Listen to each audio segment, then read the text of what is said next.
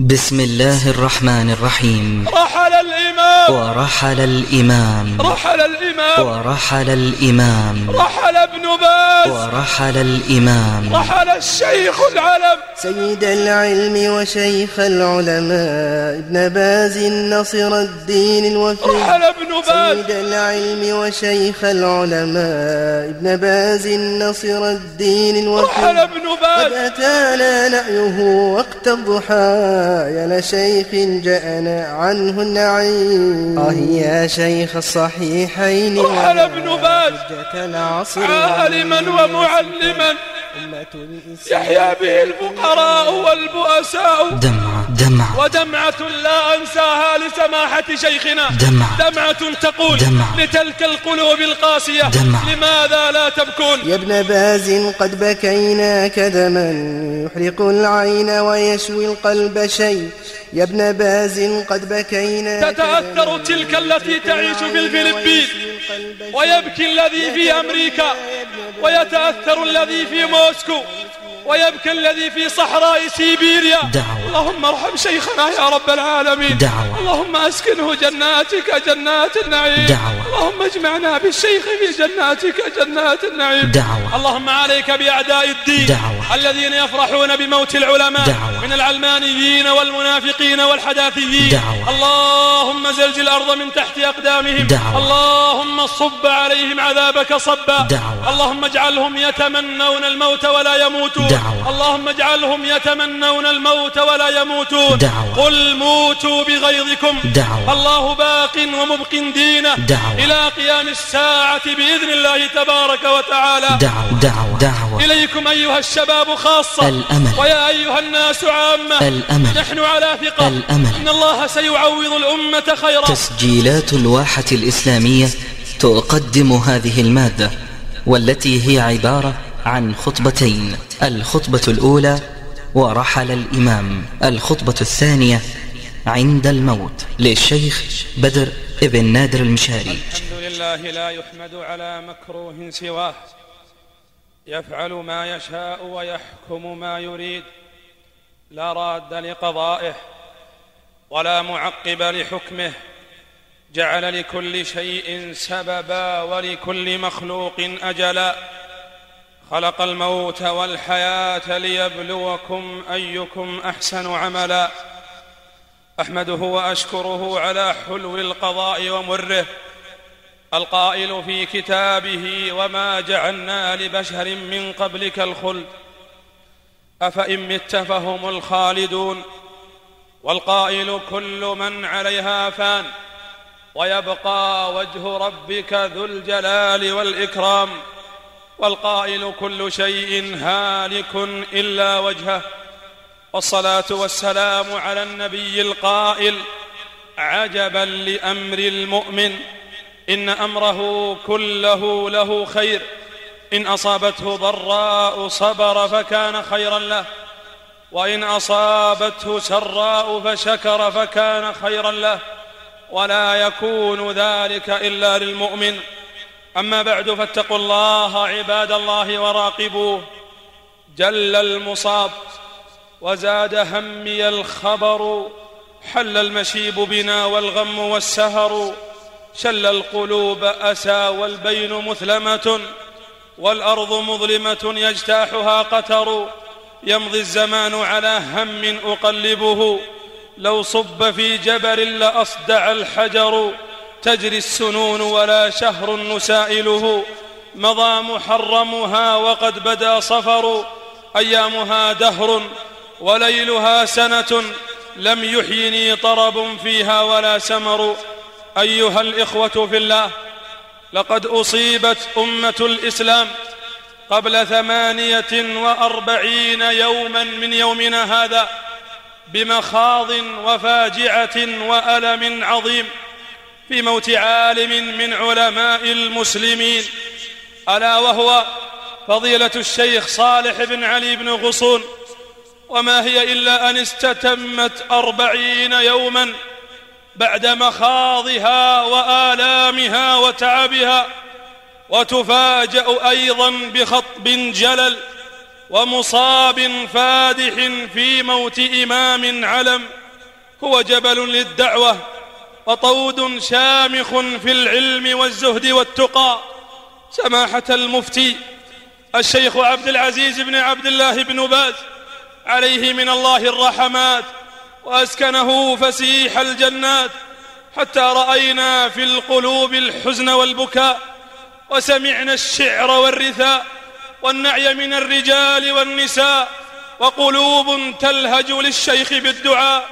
تبكيه مكة والمشاعر كلها وحجيجها والنسك والإحرام تبكيه طيبة والسهول ومن بها وعقيقها وجبالها الأعلام تبكيه كل الأرض حزنا لها غربا وشرقا إنه الإسلام أيها الناس مات شيخكم الجليل وعالمكم الفاضل الكبير مات الشيخ ابن باز ومعنى أنه مات أننا لن نسمع صوته غير اليوم أبدا إلا عبر الإذاعات والأشرطة.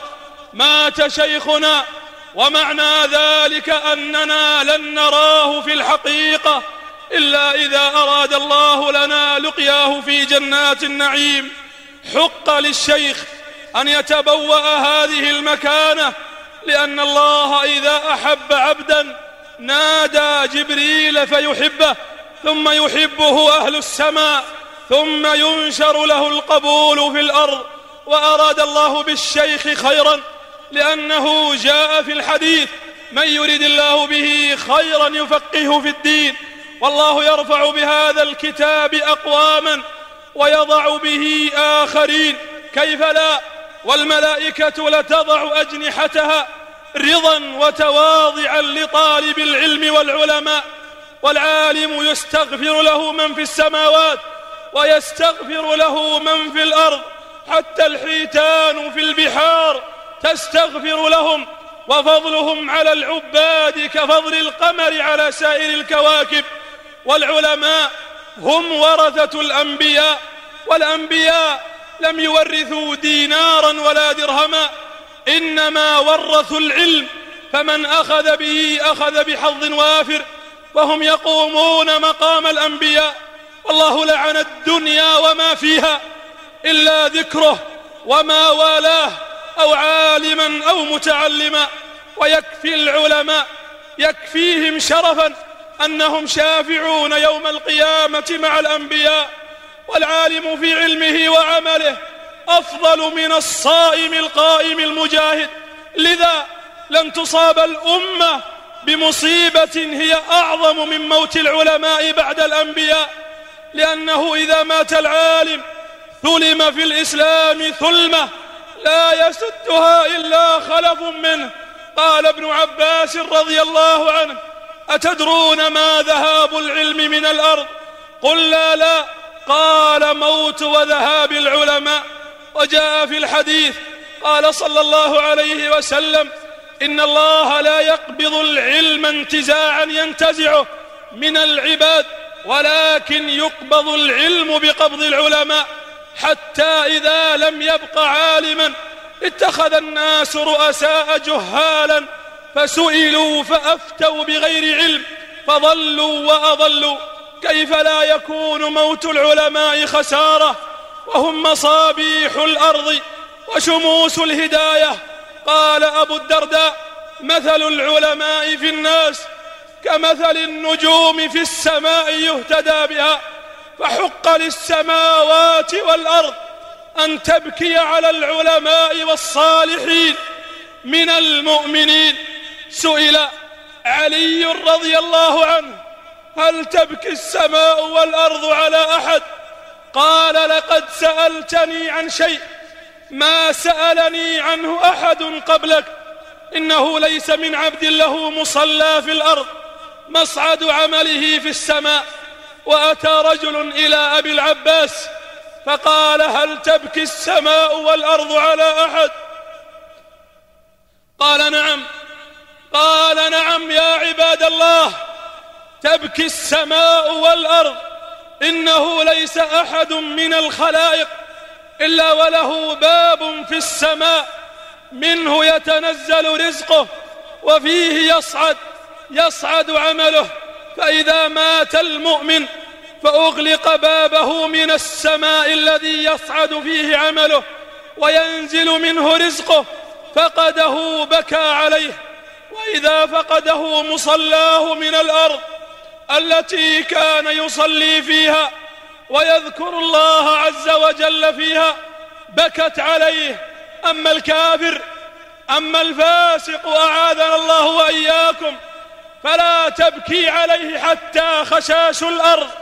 وربما لم تبكيه أمه فبعض الناس تبكيه أمه وبعض الناس لا تبكيه أمه.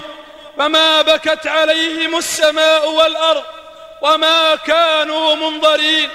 قالوا العزاء ولا تحين عزاء. بكت الملوك وأجهش العلماء. وبكى الحجاز ومكة وشعابها.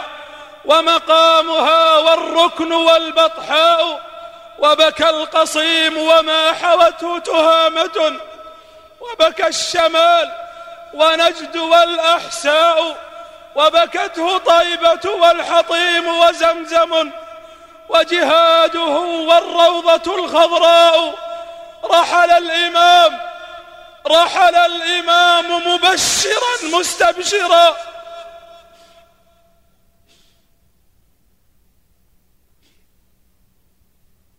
رحل رحل الإمام رحل ابن باز. رحل الشيخ العلم رحل الإمام مبشرا مستبشرا لما دعاه أرحم الرحماء متأملا فضل الكريم ورحمة بصحيفة مثل النهار ضياء يرجو ونرجو والرجاء عبادة زاد التقى ومحبة ورجاء. رحل ابن باز عالما ومعلما يحيا به الفقراء والبؤساء. هو حكمة في موته وحياته ولحكمة قد كانت الأشياء للناس إجماع على تفضيله. حتى استوى العلماء والجهلاء ملك القلوب. جميعها فكأنما أوصى البنين بحبه الآباء وتجمعت فيه القلوب على الرضا وتشيعت في حبه الأهواء. يا آل باز كفكفوا عبراتكم المسلمون بحزنكم شركاء فتجشموا الرحمات من أسبابها بالصبر إن الصبر فيه عزاء. فكفكفي دموعك يا سماء وأمسكي عبراتك يا أرض وسجل يا تاريخ واشهد يا زمان على جنازة شيخنا ابن باز وعن هلال قال قلت لسعيد بن جبير يا أبا عبد الله ما علامة هلاك الناس؟ قال سعيد إذا هلك فقهاؤهم هلكوا فأحسن الله عزاء الجميع وعظم الله أجرنا وجبر كسرنا ومصابنا. فالشيخ رحمه الله إمام الأئمة إمام الأئمة وإمام هدى ومن مصابيح الدجى فهو إمام أهل السنة والجماعة. وإمام الجرح والتعديل في هذا الزمن ماذا يضيف بياني حين أنشده وأنت أشهر من نار على علم؟ ماذا تقول قوافي الشعر عن رجل له من المجد ركن غير منهدم؟ ما قلنا إلا شيئا من مناقبه وأنت أعظم مما صاغه قلمي. الشيخ رحمه الله جمع الله به كلمة المسلمين الموافق منهم والمخالف أحبته القلوب صغارا وكبارا وأكبر شاهد على ذلك بكاء الناس عليه حتى الفسقة الذين فسقهم لا يتجاوز أنفسهم. بكوا على سماحة الشيخ شيعته تلك الجموع والآلاف وصلت عليه وعلى جثمانه وتلكم الكوكبة العظيمة التي تحدثت عن سيرته العطرة عبر وسائل الإعلام بل حتى أعداؤه وأعداء الدين تحدثوا عن سماحة الشيخ والحق ما شهدت به الأعداء سألني طفل بعد وفاة شيخنا رحمه الله لما رأى الناس يبكون. قال أمات شيخكم الكبير؟ قلت نعم. ورجل يقول بلغني الخبر في الصباح الباكر وأردت النوم. والله ما استطعت أن أنام. وامرأة بلغها الخبر فأجهشت بالبكاء ولم تستطع أن تتكلم عدة أيام. هل روينا ما يروى لنا صور من الحقائق أم ضرب من الحلم؟ كيف حال الشيخ وكيف وصل الشيخ إلى هذه المكانة؟ لا أظن أحدا يخالفني في أن أقول بأنه الإخلاص ولا أزكيه على الله. فالشيخ يحمل جسدا مثلنا وعاش في زماننا بل إن الشيخ ضرير لا يرى ولا يبصر وكان كبيرا في السن رحمة الله عليه ومع ذلك يفعل ويقوم بأعمال لا يقوم بها الأصحاء المبصرون. فرد من الجيل أو جيل بمفرده فيض من الجود أم غيث من الكرم شمس على هامة الأرجاء ساطعة أم أنه البدر يحلو حالك الظلم هل أنت ليل لرواد الهدى سكن؟ فيه أم لفجر؟ أم الفجر أم نبع لكل ضم أم أنت نور؟ لمن حفت به شبه من العقائد والأفكار والنظم؟ الشيخ سيرته عطرة وله مواقف طيبة فيها عظة وعبر. أذكر أن الشيخ قرأت عليه رسالة من امرأة في الفلبين ترجمت للشيخ تقول فيها تلك المرأة كنت نصرانية واعتنقت الإسلام وأسلمت عائلتي بعد الله تعالى ثم بعد أن قرأت كتابا لسماحتكم. فتأثر رحمه الله وبكى. يا سبحان الله تتأثر تلك التي تعيش في الفلبين ويبكي الذي في أمريكا ويتأثر الذي في موسكو ويبكي الذي في صحراء سيبيريا. واليوم نرى بعض الناس أنه في بيته لا يؤثر على أبنائه. وربما وجه ونصح ولكن لا يستجاب له. هلا رجعت نفسك أخي في الله؟ وأحد الدعاة يقول كنا في أفريقيا وبينما نحن نسير في الطريق إذ بامرأة قالت هل أنتم من السعودية؟ قلنا نعم. قالت بلغوا سلامي. بلغوا سلامي إلى سماحة الشيخ ابن باز. عالم جليل. علما بأن الشيخ لم يخرج عن حدود المملكة. ومع ذلك نشر الله له القبول. وذكره في كل مكان. وما تكاد أن تذهب إلى أرض إلا وتجد فيها للشيخ ذكرى. إما بعلمه وأشرطته وإما بحسناته وصدقاته. هذا والله هذا والله هو العالم وهذه والله هي العيشة الهنية. واسمعوا إلى هذا يوم يقول وهو ممن يرقون الناس بالرقية الشرعية. قال قرأت ذات يوم على رجل به مس من الجان ويقول تحدث الجان فقال اخرج. وإلا ذهبت بك إلى الشيخ ابن باز. قال فصاح ذلك الجان. وقال لا. والله إننا إذا رأينا الشيخ ابن باز مع طريق ذهبنا مع طريق آخر. لا إله إلا الله. صدق مع الله. فخوف الله منه الشياطين. سبحان الله.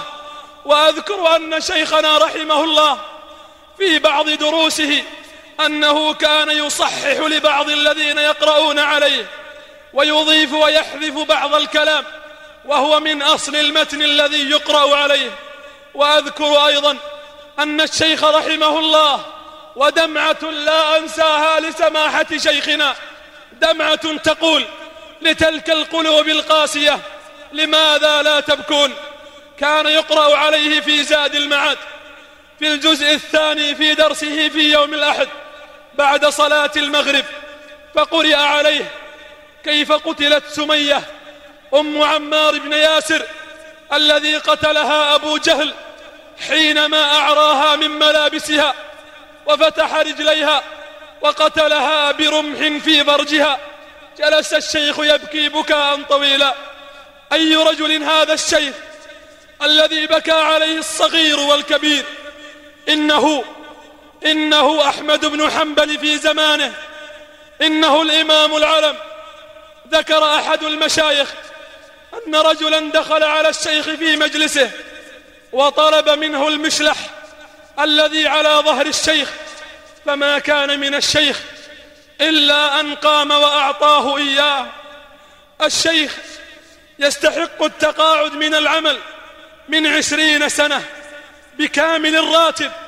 ولكنه سخر نفسه للدعوة وإلى الله. يا أيها الرجل المحبوب معذرة إذا طغى من بحار الحزن تيار ما مات من ذكره باتت وسيرته. في كل قلب لها فيض وأنوار. حسب الدعاة حسب الدعاة حسب الدعاة بخارا أن عيشهم بذل وموتهم خصب وأثمار. يبقى العظيم يبقى العظيم عظيما لو تضمنه. لحد وهال عليه الترب حفار. أيها الناس إن كان هذا حالنا بعد وفاة هذا الشيخ فقيد الأمة عنوان المجد وتراثه الفقهي فكيف بحال السلف بعد موت أئمتهم؟ بل وحال التابعين بموت الصحابة. بل وحال الصحابة بعد موت الرسول صلى الله عليه وسلم. فالحمد لله على قضائه وقدره حيث كتب الفناء على خلقه واستأثر بالبقاء. فالشيخ أفضى إلى ما قدم وذهب إلى ما عمل وما عند الله خير له بإذن الله. ولكن البكاء والحسرة على من بعده لماذا لا نعمل؟ ولماذا لا نعد كما فعل الشيخ وغيره من أئمة الهدى؟ العلم العلم ولله الحمد منتشر والإنسان باستطاعته أن يسيطر على نفسه. إليكم أيها الشباب خاصة ويا أيها الناس عامة نحن على ثقة أن الله سيعوض الأمة خيرا وأن الله سيخلف عليها بخير.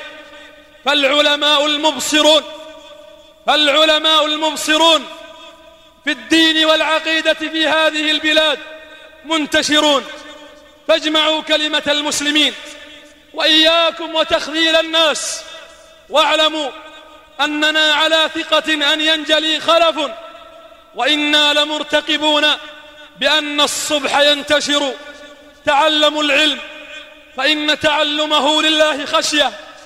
وطلبه عباده ومدارسته تسبيح والبحث عنه جهاد وتعليمه لمن لا يعلمه صدقة وبذله لأهله قربة لأنه معالم الحلال والحرام وهو الأنيس في الوحشة والصاحب في الخلوة والدليل على السراء والضراء والزين عند الأخلاق والقرب عند الغرباء يرفع الله به أقواما فيجعلهم في الخلق قادة يقتدى بهم وأئمة في الخلق يقتفى آثارهم.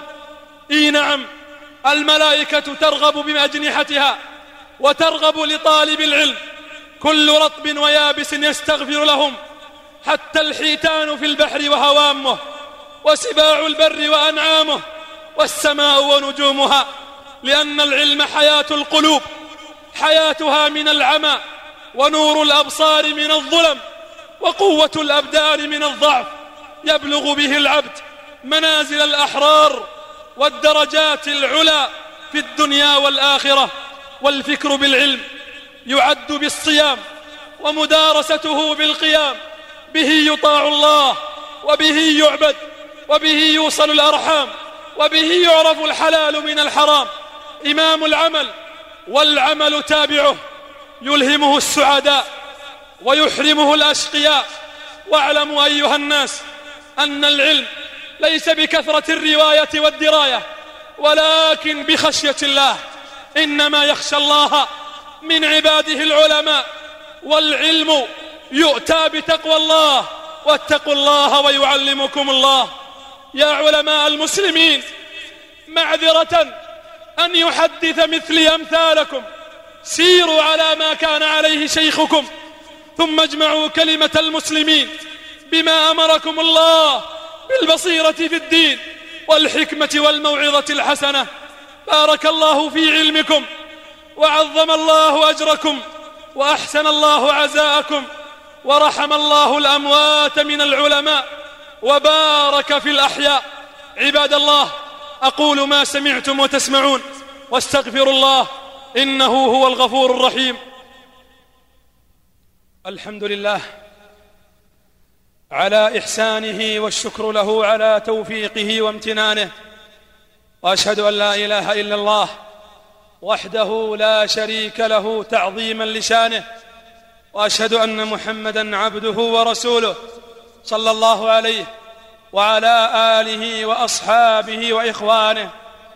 أيها المؤمنون إن مما يخفف مصابنا في وفاة شيخنا وحبيبنا وفاة النبي صلى الله عليه وسلم الذي إن تذكرناه علمنا بأن الأمة لن تصاب بمصيبة أعظم والله من مصابها في نبيها صلى الله عليه وسلم. فقد مات وهو أشرف البشر وأفضل الخلق على الإطلاق. ومما والله يعزي مصاب الأمة أنه بكى على الشيخ الناس وصلت عليه الآلاف. هل بين الشيخ وبين هذه الجموع الضخمة وشيمة قربى أو أواصر نسب أو علاقة مصالح؟ لا والله ما حضرت تلك الجموع إلى الحرم وإلى المقبرة وما رثاه الكثير من الناس وكتب فيه الكتاب. والله ما فعلوا ذلك مجاملة للشيخ ولكنه تقديرا لعلمه رحمه الله ولصدقه مع الله ولسان حالهم يقول لكنه حبكم في الله أرسته جذوره وارتوت من مهجتي ودمي حب لرمز الهدى والحق في زمني والحب في الله حبل غير منصرم أتيت والحب والأشواق تغمرني وفي حروفي عبير البيت والحرم. لو كنت يا شيخ لو كنت في آخر الدنيا لسرت لكم حبا لرؤيتكم ولو مشيا على قدمي أسير للوالد الغايل ذي أدب. لا ينقضي من تلقى علمه نهمي العذر يا شيخنا العذر يا شيخنا. العذر يا شيخنا فالجد مطلبنا ومدح أهل التقى والفضل من همم. في النفس من حبكم ما لا يقوم له شعري وليس يحاكى كتمه كلمي. رحم الله الشيخ وأسكنه فسيح الجنان وجمعنا به في جنات النعيم. فسلام على الشيخ ابن باز يوم ولد والسلام عليه يوم دعا لله. والسلام عليه يوم مات والسلام عليه يوم يبعث حيا ومما يبشر به أيها الناس أن الشيخ رحمه الله رؤي في المنام عدة رؤى منها أن الشيخ رآه أحد الدعاة أنه في الجنة يصلي إماما بالصحابة فأولت بأنه إمام أهل السنة والجماعة في هذا الزمن. وقد رأته امرأة بأنها وإياه على ظهر جبل فرأت طائرا من السماء كبير فقالت من أنت؟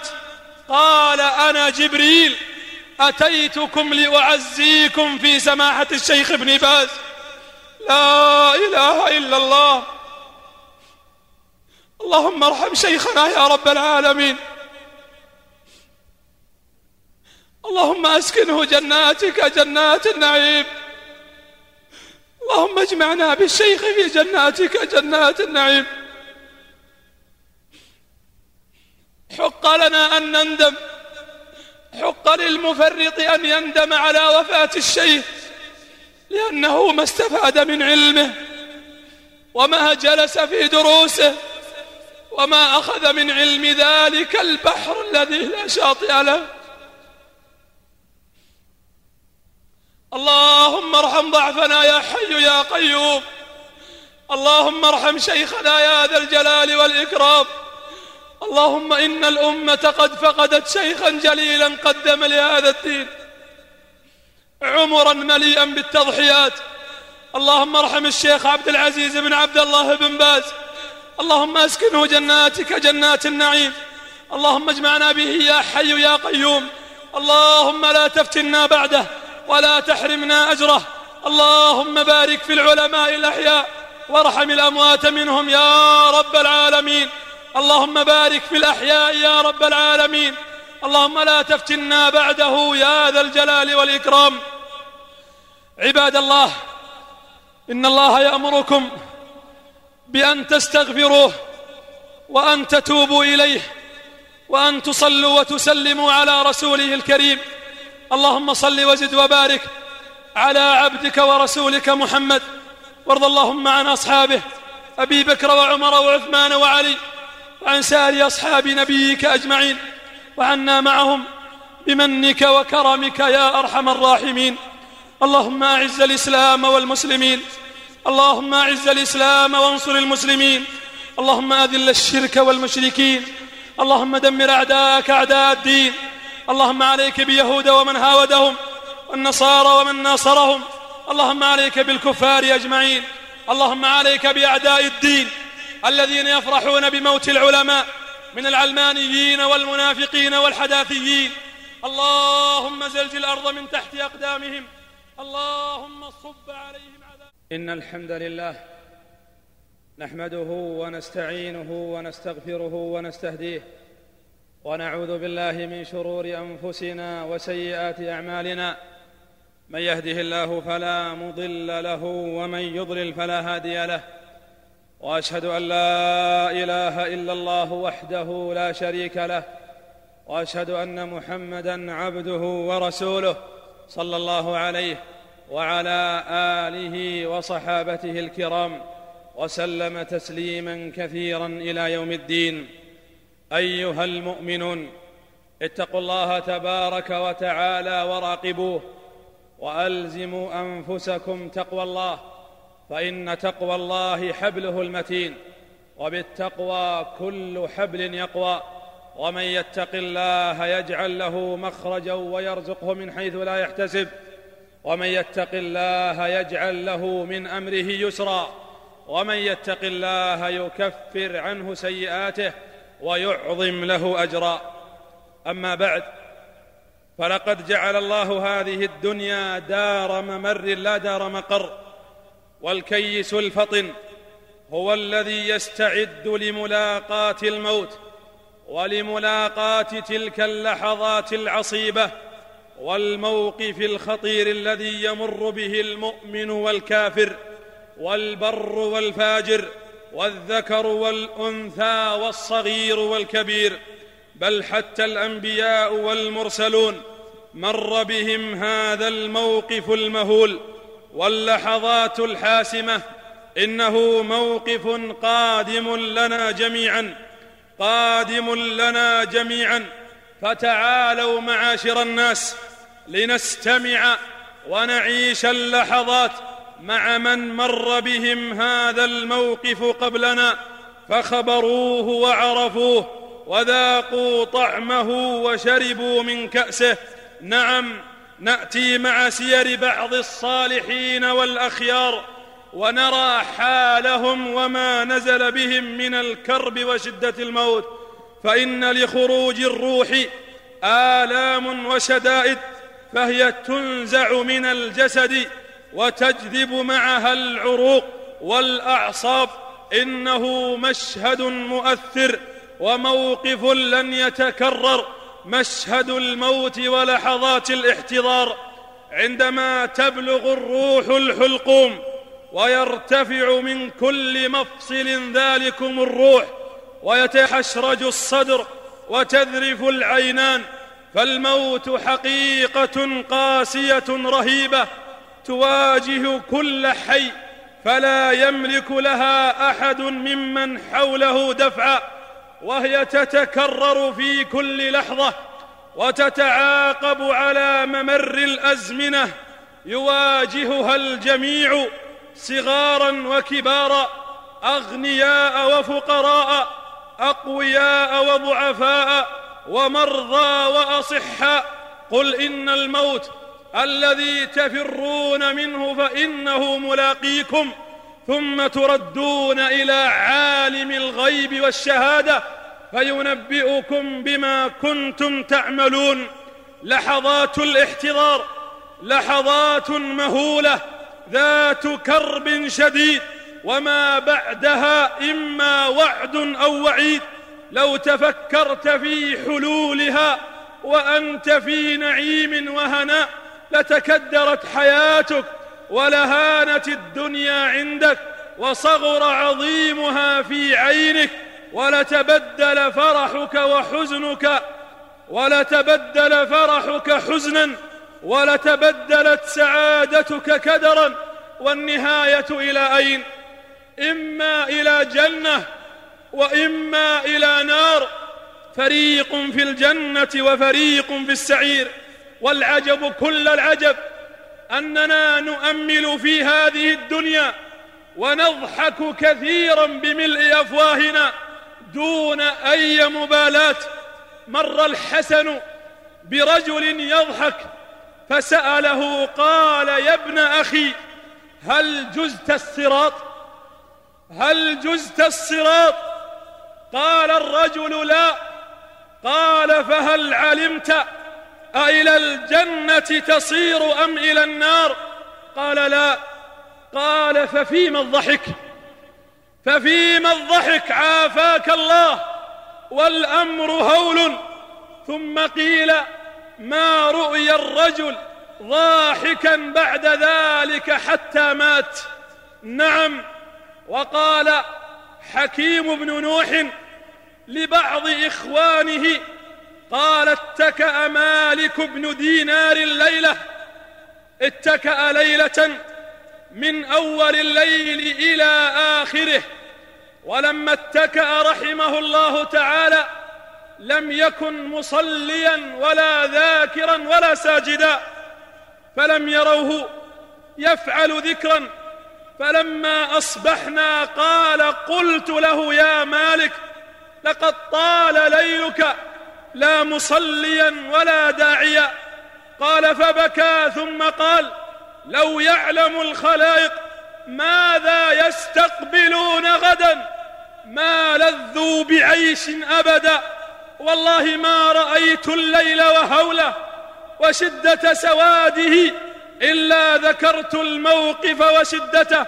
والأمر هنالك وكل امرئ تهمه نفسه. لا يغني عنه شيئا. لا يغني والد عن ولده ولا مولود هو جاز عن والده شيئا. ثم شهق شهقه فلم يزل يضطرب ما شاء الله. فلنستمع إلى بعض مواقف الأخيار عند الموت ابتداء بنبي الأمة محمد صلى الله عليه وسلم. ومرورا بالصحابة والسلف فهذا رسول الأمة الذي هو خير قدم وطأت على الثرى وهو خير الخليقة على الإطلاق. محمد صلى الله عليه وسلم في لحظات موته الأخيرة كان لا يستطيع أن يقرأ القرآن وكانت عائشة تقرئه القرآن وهو يضع قطعة قماش على وجهه بعد أن كان يبللها بالماء وكان يقول لا إله إلا الله إن للموت لسكرات لا إله إلا الله. اللهم هون علي سكرات الموت. هذا محمد بن عبد الله الذي بشر بالجنة يقول إن للموت لسكرات لما رأته فاطمة في ذلك الكرب الشديد الذي كان يتغشاه. قالت فاطمة وكرب أبتاه وكرب أبتاه. قال يا فاطمة ليس على أبيك كرب بعد اليوم. هذا حال نبي الأمة فكيف بحال العصاة من الأمة؟ وأما الصديق لما اشتد به الوجع دخلت عليه الصديقة عائشة رضي الله عنها وهو قد غطى وجهه وهي تقول لعمرك ما يغني الثراء عن الفتى إذا حشرجت يوما وضاق بها الصدر فكشف الصديق الغطاء عن وجهه وقال لا تقولي هذا يا ابنتي وإنما قولي وجاءت سكرة الموت بالحق ذلك ما كنت منه تحيد وهذا الفاروق عمر رضي الله عن عمر ثاني الخلفاء الراشدين حينما طعن في محرابه يصلي بالناس إماما في صلاة الفجر فدخل عليه الخائن الغادر الذي يريد قتل الدين وما أكثر الذين يريدون قتل الدين وأهله. لا كثر الله الأعداء يدخل على عمر وهو يصلي صلاة الفجر ثم لما سجد في الركعة الأولى تقدم وطعن عمر عدة طعنات فأغمي على عمر وتقدم عبد الرحمن بن عوف فصلى بالناس صلاة الفجر. وحمل عمر إلى بيته فأدخلوه إلى بيته ففاق. أول ما فاق وهو في سكرات الموت سألهم عن عمود الدين الذي فرط فيه الكثير. قال هل صلى الناس في سكرات موتك يا فاروق الأمة؟ تفكر بالصلاة وفي الناس من بعدك. قالوا نعم صلى الناس يا أمير المؤمنين إلا أنت بقي لك ركعة. فقام عمر والجرح يثعب دما. ثم صلى تلك الركعة وقال لا حظ في الإسلام لمن ترك الصلاة. لا حظ يا نائمون عن صلاة الفجر. لا حظ يا من فرطتم في صلاة الجماعة. لا حظ في الدين والإسلام. لمن ترك الصلاة ثم أدخلوا عليه الصبيان فسلم عليهم ودخل عليه الشباب. ومن بينهم شاب طويل الثوب. فقال له عمر يا شاب ارفع ثوبك فإنه أطهر لثوبك وأرضى لربك وأتقى لقلبك. يا من أطلت الثوب والإزار وتحججت بأنك لم تجعله كذلك لم تجعله كذلك بطرا وكبرا فنقول اتق الله. واستمع إلى نصائح نبيك ولصحابته من بعده. ثم في سكرات موته عمر. قال ابنه عبد الله وضعت رأس أبي على فخذي. ثم قال ضع رأسي على الأرض. فقال عبد الله ظننت أنه ما زال في إغمائه. فقال ضع رأسي على الأرض. كررها ثلاثا ثم وضع رأسه على الأرض ومرغ لحيته في التراب وقال ويل لعمر وويل لأمه إن لم يرحمه الله لا إله إلا الله فاروق الأمة الذي إذا رآه الشيطان مع طريق فر مع طريق آخر فحسبنا عمر وماذا نقول نحن بعد عمر؟ وهذا عثمان في سكرات موته قبل أن يموت في الليلة التي مات فيها. رأى رؤيا صادقة. رأى النبي صلى الله عليه وسلم في المنام. والقصة رواها الإمام الطبراني بسند صحيح. وذكره الإمام ابن الأثير في الكامل قال بأن عثمان رأى النبي صلى الله عليه وسلم وهو يقول أفطر عندنا الليلة يا عثمان أو ستفطر عندنا غدا. فعلم عثمان أن الموت قد اقترب وأن الساعة الأخيرة قد حانت. فدخل على من قتل عثمان فأمسك عثمان القرآن فجلس يقرأ كتاب الله في لحظات عصيبة ثم طعن عثمان بالحديد في رأسه وضرب المصحف برجل العدو واستدار المصحف وعاد بين يدي عثمان مرة أخرى. وتأتي امرأة عثمان تأتي الصادقة المخلصة تريد أن تدافع عن عثمان والقرآن بيده لأنه يأبى إلا أن يخالط دماه كما خالط روحه وقلبه. فجاء رجل آخر يريد طعن عثمان فدافعت زوجته عنه. ورفعت يدها لتدفع السيف عن عثمان فقطع العدو يدها بالسيف ثم أقبل على عثمان رضي الله عنه وطعنه تسع طعنات في صدره ومات عثمان وهو كان يقول في لحظات الموت لا إله إلا أنت سبحانك إني كنت من الظالمين.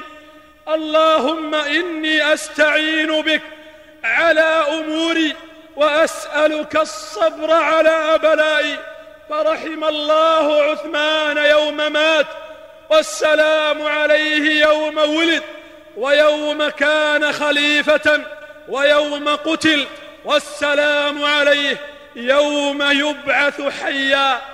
وهذا علي رضي الله عن علي في سكرات موته ماذا كان يفعل؟ كان يدور بالكوفة ليوقظ الناس لصلاة الفجر فأتاه رجل وهو يدور فغدر بعلي فطعنه بسيف قد سم ووضع السم في السيف شهرا كاملا. أولئك القوم إن عدوا وإن ذكروا وما سواهم فقوم غير معدود. وهذا ابن مسعود رضي الله عنه يدخل عليه عثمان في فراش الموت فقال يا ابن مسعود من أي شيء تشكو؟ قال أشكو ذنوبي قال أي شيء ترجو؟ قال أرجو رحمة ربي. قال أي شيء تخاف؟ قال أخاف عذاب الله. قال هل أدعي لك الطبيب؟ قال الطبيب أمرضني. قال هل آمر لك بعطاء؟ قال لا حاجة لي فيه يا أمير المؤمنين. ثم أوصى ابن مسعود بوصية للأمة جمعا قال إنكم في ممر الليل والنهار في آجال منقوصة وأعمال محفوظة والموت يأتي بغتة فمن عمل خيرا يوشك أن يحصد خيرا ومن عمل شرا يوشك أن يحصد شرا فمن وقي فالله وقاه ومن أعطي فالله أعطاه. المتقون سادة والفقهاء قادة ومجالستهم زيادة. وهذا معاذ ابن جبل ينام على فراش الموت بعد أن أصيب بالطاعون. مات في الثلاث والثلاثين. اسمعوا يا شباب الإسلام يا من تؤمل الأمة فيكم خيرا. اسمعوا إلى معاذ وهو ينظر إلى أصحابه ومن حوله يقول لهم انظروا هل أصبحنا انظروا هل خرج الصباح فخرجوا أصحابه يقولون كلا لم نصبح. فسألهم مرة أخرى قال انظروا هل أصبحنا؟ فقالوا نعم يا أمير المؤمنين. فقال معاذ أعوذ بالله من ليلة صباحها إلى النار. ثم قال مرحبا بالموت. مرحبا زائرا جاء بعد غيبة وحبيبا جاء على فاقة. ثم قال اللهم إنك تعلم أنني كنت أخافك وأنا اليوم أرجوك. اللهم إنك كنت تعلم أنني لم أحب الدنيا لغرس الأشجار ولا لجري الأنهار ولكن لظمأ الهواجر ومكابدة الساعات ومزاحمة العلماء بالركب في حلق الذكر. وفاضت روحه الشريفة رحم الله سلف الأمة. رحم الله سلف الأمة. يوم قاموا على الدين وماتوا عليه. وهذا مصعب بن عمير في غزوة أحد رفع لواء الجهاد. وبعد أن تخلى الرماة عن أمر رسول الله ونزلوا عن ظهر الجبل أخذ يزأر كالأسد في عرينه. ويرفع صيحات التكبير. فانقض عليه فارس من الكفار ليطعن مصعبا طعنة فطعنه طعنة بيمينه وهو يحمل لواء المسلمين. ثم حمل اللواء بشماله فطعن في يده اليسرى فقبض اللواء وأمسكه بعضديه. ثم أتاه رمح في صدره فسقط قتيلا في المعركة فجاء الرسول صلى الله عليه وسلم يتفقد الشهداء فوقف على مصعب بن عمير وتلا قول الله تعالى من المؤمنين رجال صدقوا ما عاهدوا الله عليه فمنهم من قضى نحبه ومنهم من ينتظر وما بدلوا تبديلا وبكى أبو هريرة في مرضه فقيل له ما يبكيك؟ فقال أما إني لا أبكي على دنياكم هذه ولكني أبكي على بعد سفري وقلة زادي وإني أصبحت في صعود مهبط على جنة ونار. ولا أدري أيهما يؤخذ بي. وقد شهدت مدينة الطائف في الحادي والسبعين مشهدا مشهدا لم تشهد قبله قط. عند وفاة ابن عباس رضي الله عنه فقد ذكر الإمام الذهبي في سير أعلام النبلاء وذكره الإمام ابن كثير في البداية والنهاية. وذكره الإمام ابن حجر الهيثمي في مجمع الزوائد وعزاه ابن حجر إلى الطبراني وقال رجاله رجال الثقات قال خبر عجيب ذكر أنه لما مات ابن عباس وحملوه على النعش خرجوا ورأوا طائرا غريبا لم يروا مثله قط. دخل في نعش ابن عباس ولم يروه خارجا منه ولما وضع في قبره تلي على شفير القبر آية لا يدرى من تلاها ألا وهي قول الله تعالى يا أيتها النفس المطمئنة ارجعي إلى ربك راضية مرضية فادخلي في عبادي وادخلي جنتي ولما نزل الموت بسليمان التميمي قيل له أبشر فقد كنت مجتهدا في طاعة الله فقال لا تقولوا هكذا فإني لا أدري ما يبدو لي من الله تعالى فإنه يقول وبدا لهم من الله ما لم يكونوا يحتسبون.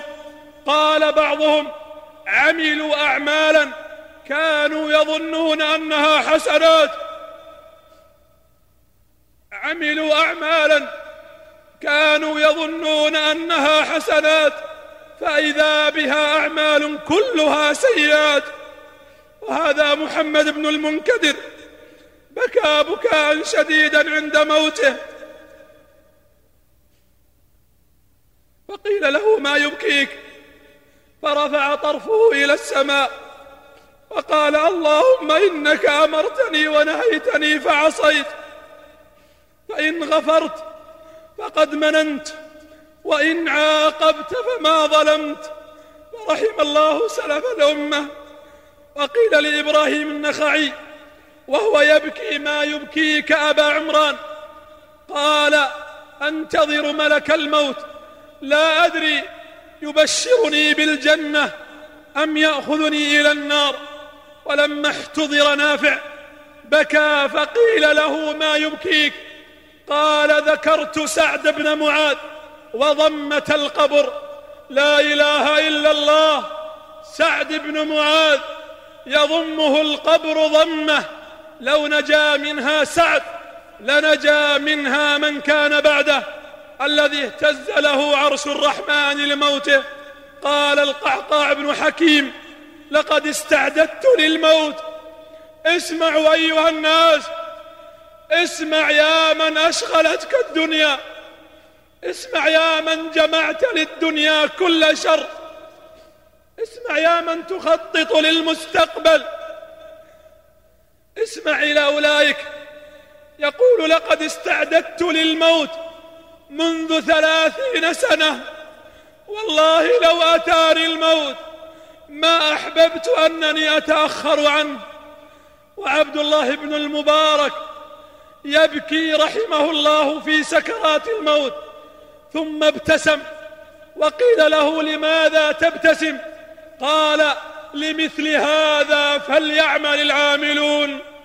وبكت امرأة على زوجها وهو من الصالحين. قال لماذا تبكين؟ قالت أبكي عليك وعلى فراقك. قال لا تبكي علي ابكي على نفسك وإنما أنا قد استعددت للموت منذ أربعين سنة فمن منا استعد للموت في هذه اللحظات ويظن أنه لن يخرج من هذا المسجد. فاستعدوا عباد الله استعدوا رحمني الله وإياكم فالموت قادم والموت والله لا يطرق باب ولا يخاف من حجاب ولا يرحم صغيرا ولا يوقر كبيرا. اللهم توفنا وأنت راض عنا واختم أعمالنا وأعمارنا بالصالحات. أقول قولي هذا وأستغفر الله لي ولكم ولسائر المسلمين والمسلمات من كل ذنب فاستغفروه وتوبوا إليه إنه هو الغفور الرحيم. الحمد لله وحده والصلاة والسلام على من لا نبي بعده. أيها الناس نحن نعلم جميعا بأن الله قد كتب على خلقه الفناء وأنه استأثر بالبقاء. كل من عليها فان ويبقى وجه ربك ذو الجلال والإكرام. كل شيء هالك إلا وجهه. كل شيء هالك إلا وجهه. وقد سمعنا عن سلف الأمة رحمهم الله كيف جاءتهم تلك اللحظات العصيبة.